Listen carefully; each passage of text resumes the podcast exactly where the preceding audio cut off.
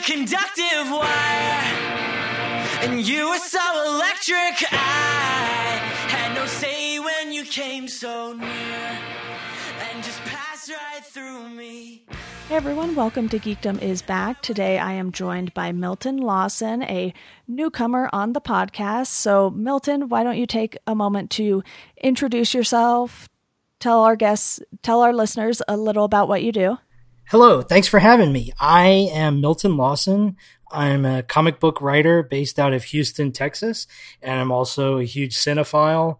So, uh, the movie theater is sort of like my cathedral. So every weekend I'm usually catching a, at least one or two movies. Um, and I've also recently directed a documentary film about the comic convention experience from the point of view of comic book creators. That's me.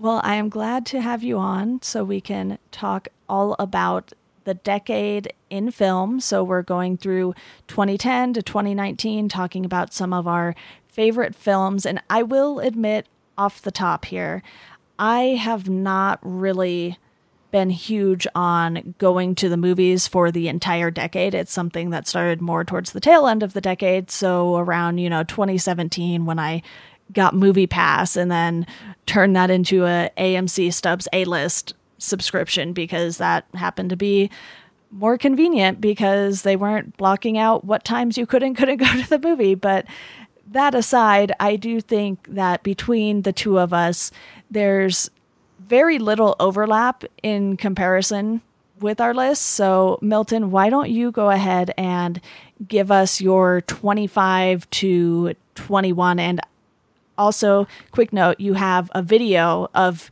these movies, so I will include that link in the show notes.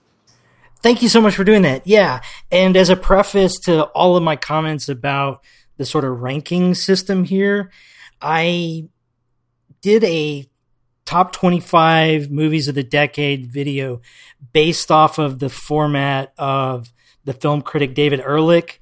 He does a similar kind of style, a rundown, a supercut of the best films of the year every year.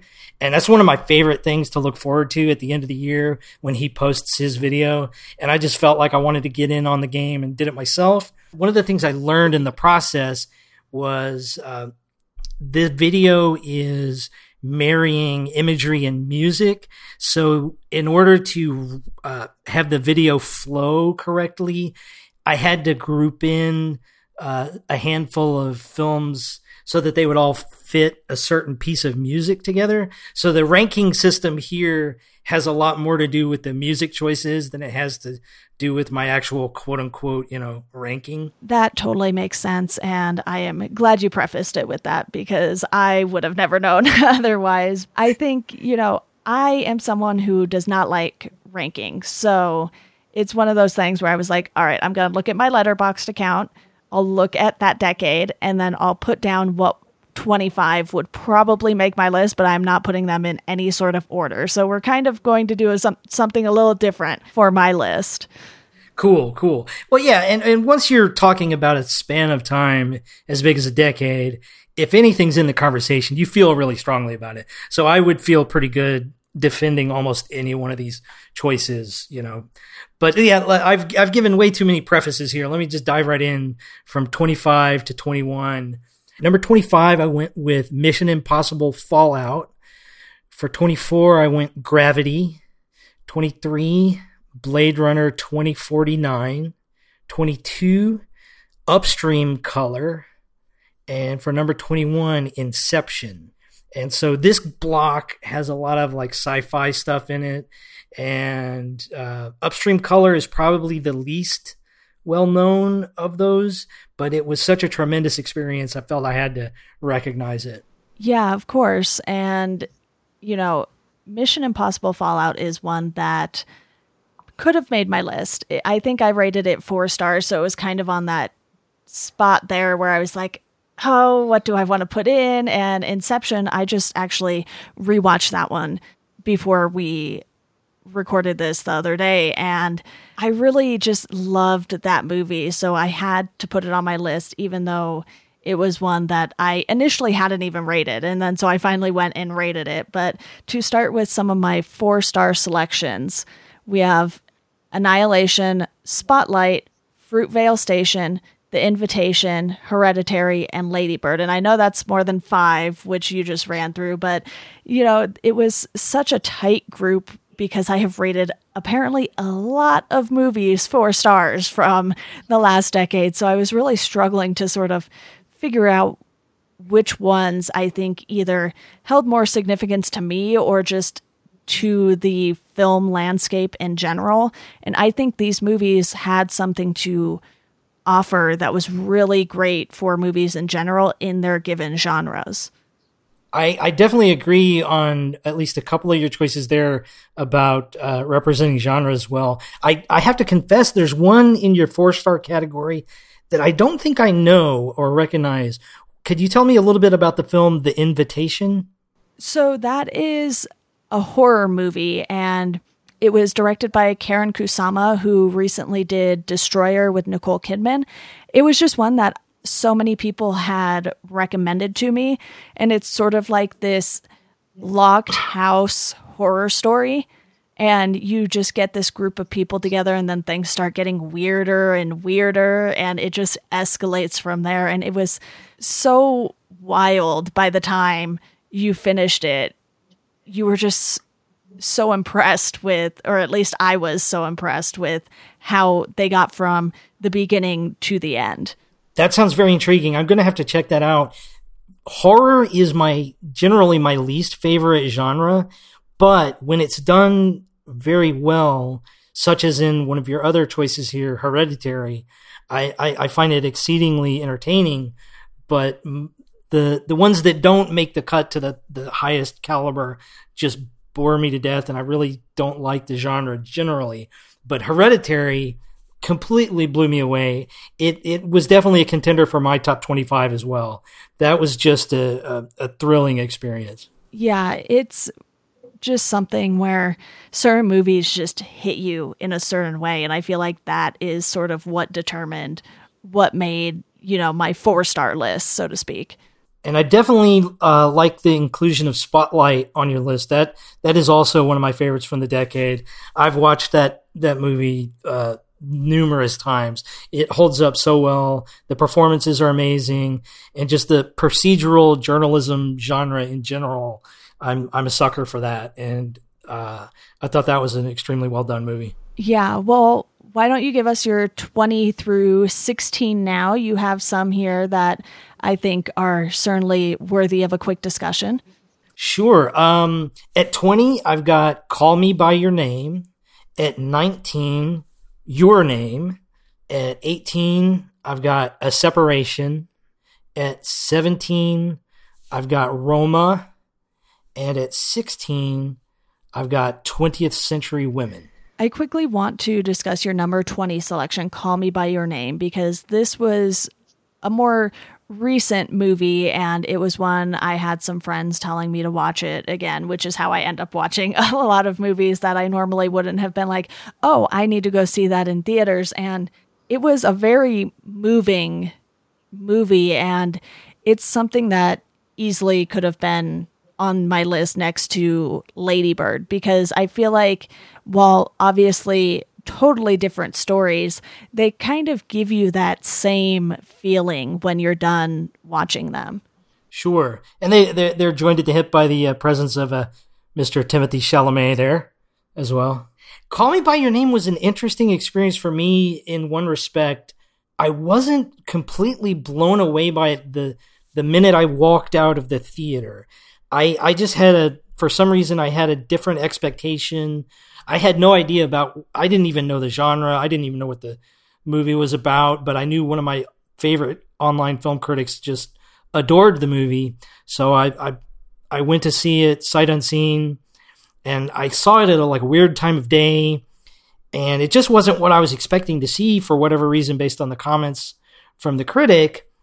And then over the course of the next several days, the memory of that film just stayed with me and stayed with me. And and I kept going back to moments in my head and it just had such a strong emotional impact over the years. My view uh, and opinion of it just grows and grows and grows. Yeah and Roma your number 17 pick is actually a blind spot on my list because I just haven't gotten around to watching it. My Netflix watch list is overflowing with things that I probably should have watched by now, but just didn't get around to. And I will admit that foreign films are something that I never really got into a whole lot. So it's definitely something that I'm trying to work on. It's one of those things where you have to adjust to reading subtitles an entire movie and not necessarily, you know, watch Netflix and be on your phone. So I'm glad that you included that. Can you tell me a little bit about why you picked that one? Sure. That one is a semi autobiographical story from the amazing filmmaker Alfonso Cuaron.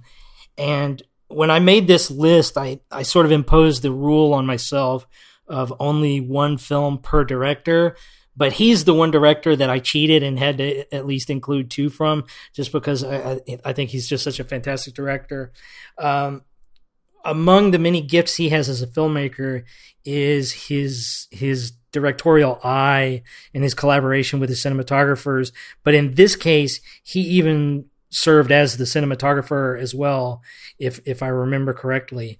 And the black and white photography is just stunning, and the performances have a have an extra layer of credibility to them because the main characters are played by non-professional actors, and he really uh, got lucky in casting a handful of roles where even though you can tell these people are not studied in quote unquote acting school or whatever, they deliver a truth uh, to their experience that just really comes across well on on screen. And another thing that Alfonso Cuarón is known for is he has made a number of very long one take shots. I don't know. Did you see his film Children of Men? I have not seen that one either. That one has a famous moment uh, that's just one long tracking shot, and it involves some action as well. So it's kind of unbelievable um, what he's able to achieve in one shot. And in this film, I'm not going to spoil it, but he has two of those kind of signature trademark shots and one of them is probably one of the most difficult shots I've ever had to encounter in a film. It was so intense that I I literally looked away from the screen for a few seconds and I've never done that in a movie before. Like I'm I'm typically not bothered by like graphic content or anything. If anything, I'm just kind of usually just drawn to in you know emotional intensity or whatever but the intensity of this scene in particular was so brutal i i had to like avert my eyes for a few seconds. Yeah it is certainly telling how powerful a movie is when you kind of either cringe watching it or you just don't even want to watch it because they're sending this message that I think, you know, sometimes people don't really want to hear. And it's really just hard to sort of face this kind of thing, even in a movie. Right. And you mentioned that you're, you're maybe going to try to watch a few more foreign films. I would also strongly recommend from this section on my list the film A Separation. That is a movie uh, made by an Iranian filmmaker, and it's set in present day and it deals with the complexities of a couple seeking uh, the legal process to dissolve their marriage um, in a very strict Islamist society. And uh, the universality of the experience, cutting through all of the cultural differences everything, is fascinating. And the, the, the dramatist who made it, I think uh, he almost makes movies that are almost more like filmed plays.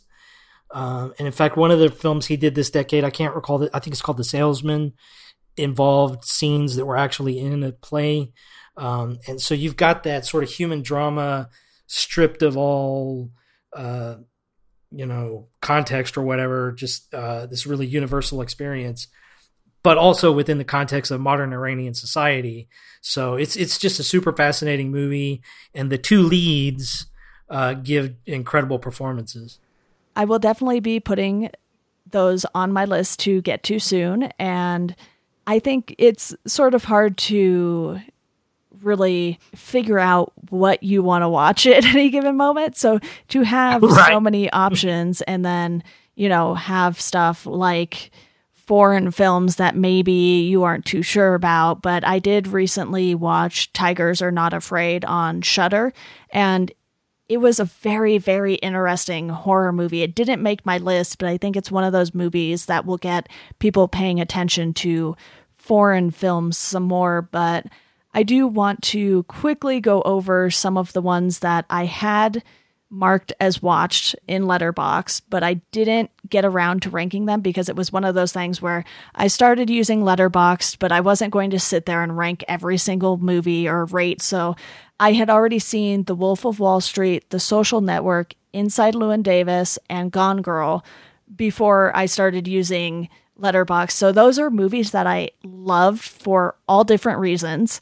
Leo is a repeat guest on my list, and he is definitely someone who brings out these powerful performances. And even though The Wolf of Wall Street was pretty wild because of how this guy lived his life, I felt like Leo just perfectly captured the essence of that performance. And, you know, those are probably somewhere in the four, four and a half to five star range. So I was like, all right, these definitely need to go on the list somewhere. Yeah, I, I wholeheartedly agree with you on that. And one of the frustrating things about the processes and institutions that we have to recognize great stuff in movies, um, there's this chase for the Oscar, and in many ways, the Oscar is considered the you know the pinnacle of that. Um, but the Academy Awards often make really big mistakes. And one of the genres of mistakes they do is they give the right person an award, but they give it to them for the wrong movie. So it's just kind of bizarre sometimes how that happens.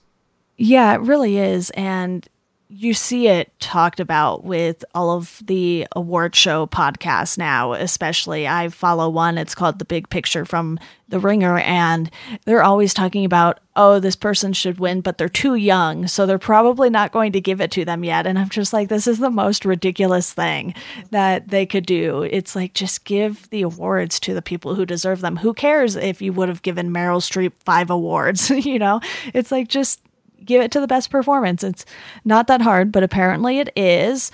But I don't want to get too sidetracked on award talk. So why don't you run through your 15 through 11? So 15 through 11 at 15, I've got Spider-Man Into the Spider-Verse, 14 Avengers Infinity War and Endgame. I kind of cheated and had two movies in there.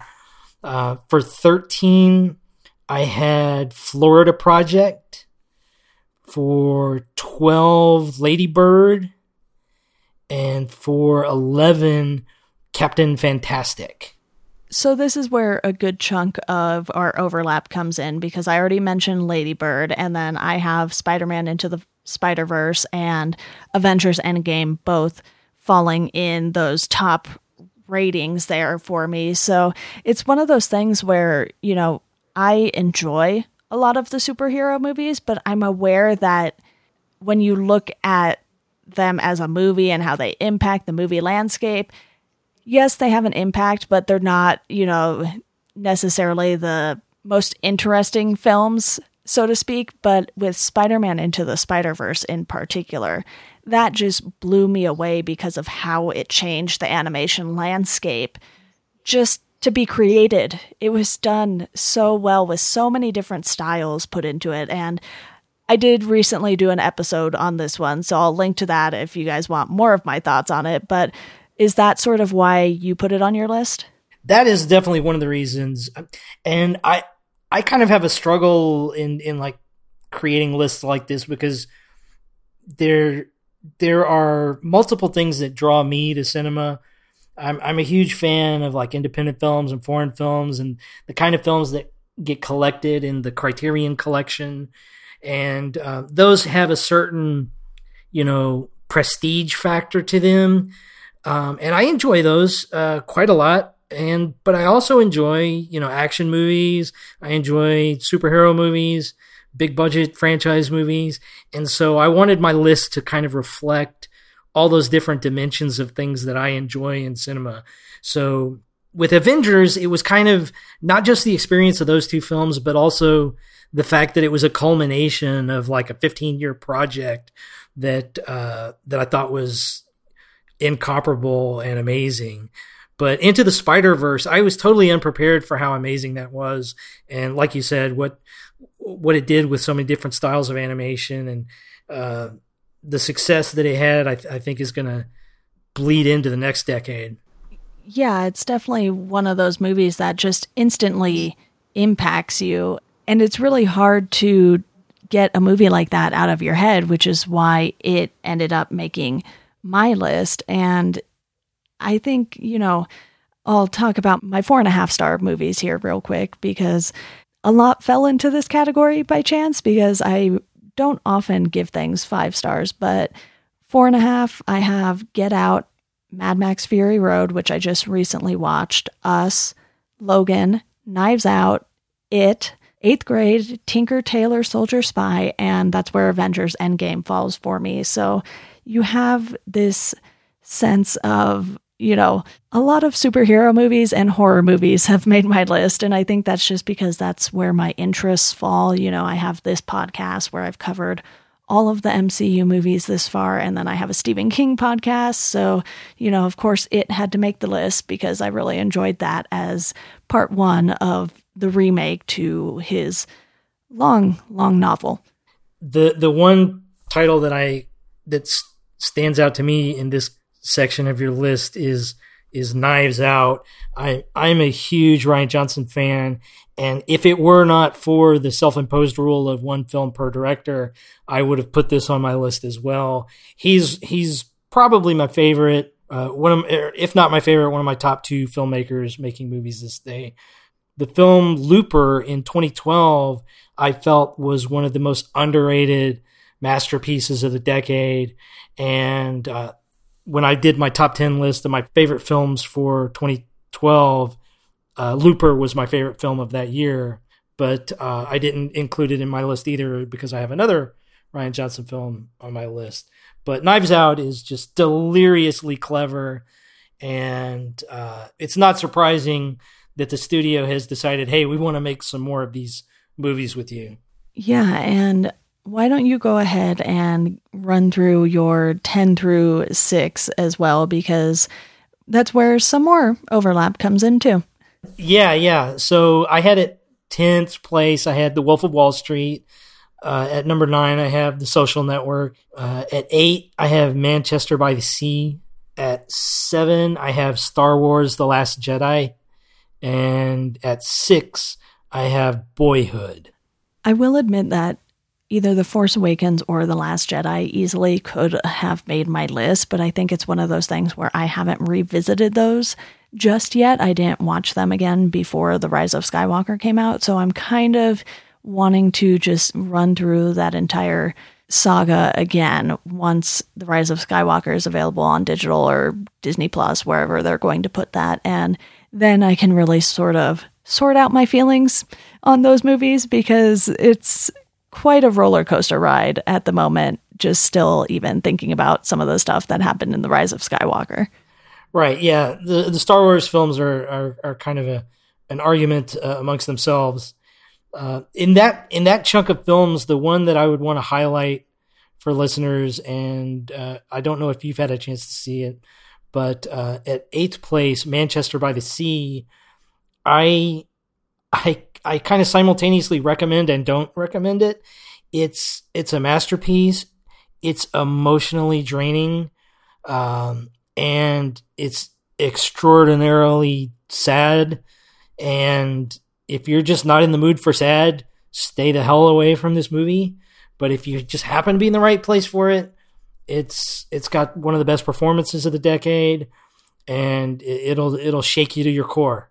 I'll go ahead and give my uh, five star movies now, which one I will note is a documentary. It is Horror Noire and it's available on Shudder right now. So you can watch it there. I don't know if it's available anywhere else unless you physically or digitally purchase it. But aside from that, I have Spider Man Into the Spider Verse in this category, along with Inception, Jojo Rabbit, Deadpool, and Toy Story 3.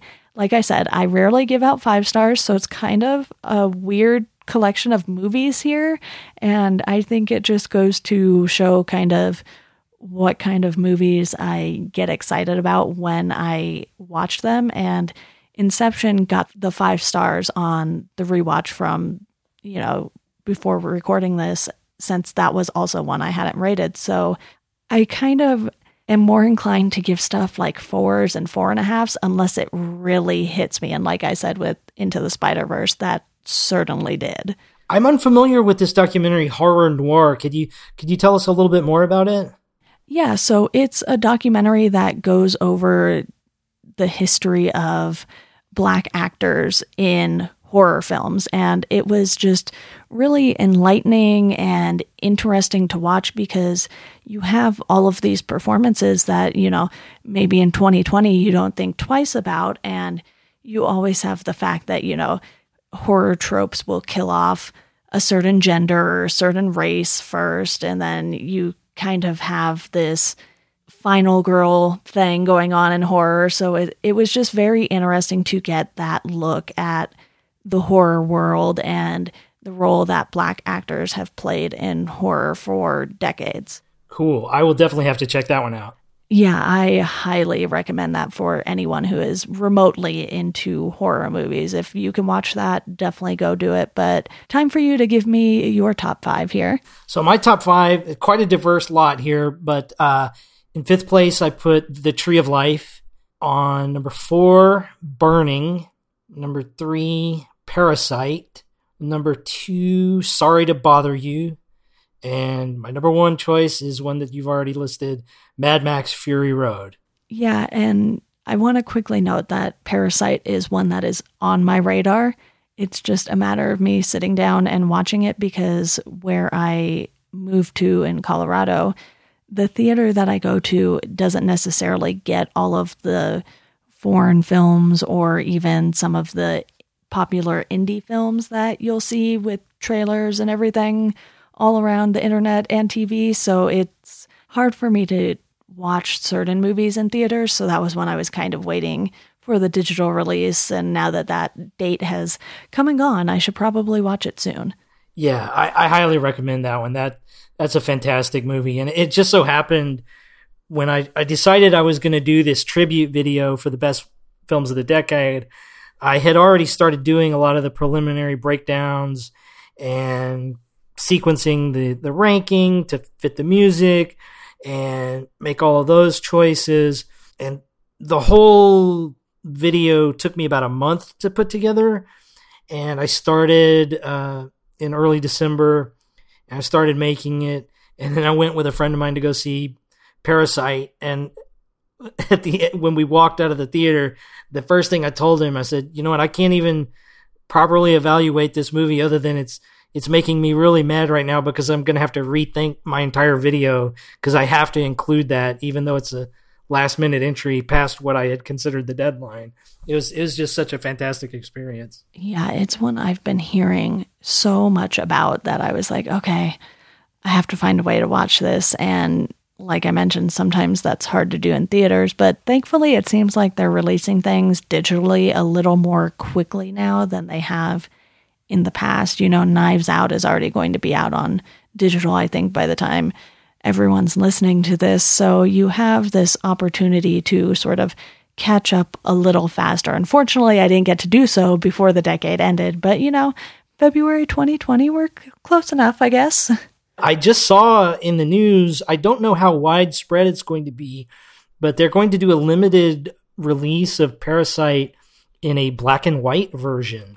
And I'm I'm very intrigued to see what that would be like. Yeah, I saw that too recently, and a lot of movies will do that. In particular, Logan, which is on my list, released a black and white version, and I love the experience of having that option to watch it in a different light, literally, you know, because you're not seeing things as they are filmed. You're seeing them in sort of just this kind of two tone and it gives you even more of this noir feel to it, which is something that I enjoy. But Milton, I want to open this up and let you discuss any specific movies on your list that maybe you wanted to talk about and we didn't touch on yet. I guess the only other one that I would really want to try to bring attention to is the one I've got at number four, Burning. In many ways, it, it was it was one of my favorite movie going experiences of the decade because I went into it just completely blind. I had no idea what the genre was, what the story was. Um, I just knew that one of my favorite critics liked it. And the film itself is structured in such a spontaneous fashion. You, in the early stages of the film, you might get an expectation as to the trajectory of the story and even as to the genre of the story. But then in the middle sections of the film, your your perceptions of that will shift if you're lucky enough, such as I was, to have no idea what the film was like.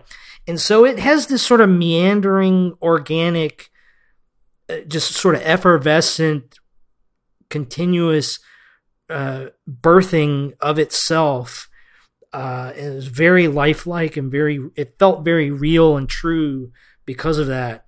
And if there's any film on this list that I would uh, just, you know, pound on the table and say, give this one a chance. It might not be the kind of thing that you normally want to see. It's a Korean film, it's subtitled, it's definitely tied into a lot of contemporary issues and modern Korean culture that I'm sure major portions of went over my head. But it has one of the best performances of the year in a supporting role, Steve Yeun from uh, that people will recognize from The Walking Dead. Um, it's just it's just one of the stellar experiences of the year, and, and I I have to pass along an anecdote. Uh, when I w- when I saw it in the theater, um, the there's this nice lady sitting next to me, and when the credits started rolling, she just turned to me and she said, uh, "Can you explain that to me? That movie to me? What happened? I don't understand any of it." That's funny. It's one I haven't seen, so I'll be sure to add that to my ever growing list of movies to watch. But Milton, I think your video was fantastic. So I was happy to watch that and really get a sense of, you know, what kind of movies you're into. I know being a first time guest on a podcast, you're kind of like, oh, are we actually going to have much in common or anything like that? So it's always pleasant to see some overlap with lists that are as expansive as, you know, something from an entire decade. But I know we've kept this pretty brief here, and I'll link to any of the movies that we have listed that I have done separate episodes on in the show notes. And Milton, thank you so much for coming on. Thank you so much for having me, and sorry to end up giving you so much more homework, but I, I, I hope you'll enjoy most of them. I love homework if it involves movies, books, comics, or TV, so, you know, that works for me. Before we go, I quickly want to let you all know about our Patreon. You can support the podcast there for a dollar a month. You'll get a thank you on the show. You can also sign up, and if you contribute $5 a month, you'll get access to the Welcome to Geekdom Slack group. That'll give you access to myself and to some of the guests we've had on the podcast to talk about movies, TV, everything I just mentioned. And as always, you can find us on Twitter at GeekdomPod and welcome to Geekdom on Instagram and Facebook. Thank you all for listening, and we hope you enjoy the rest of your day.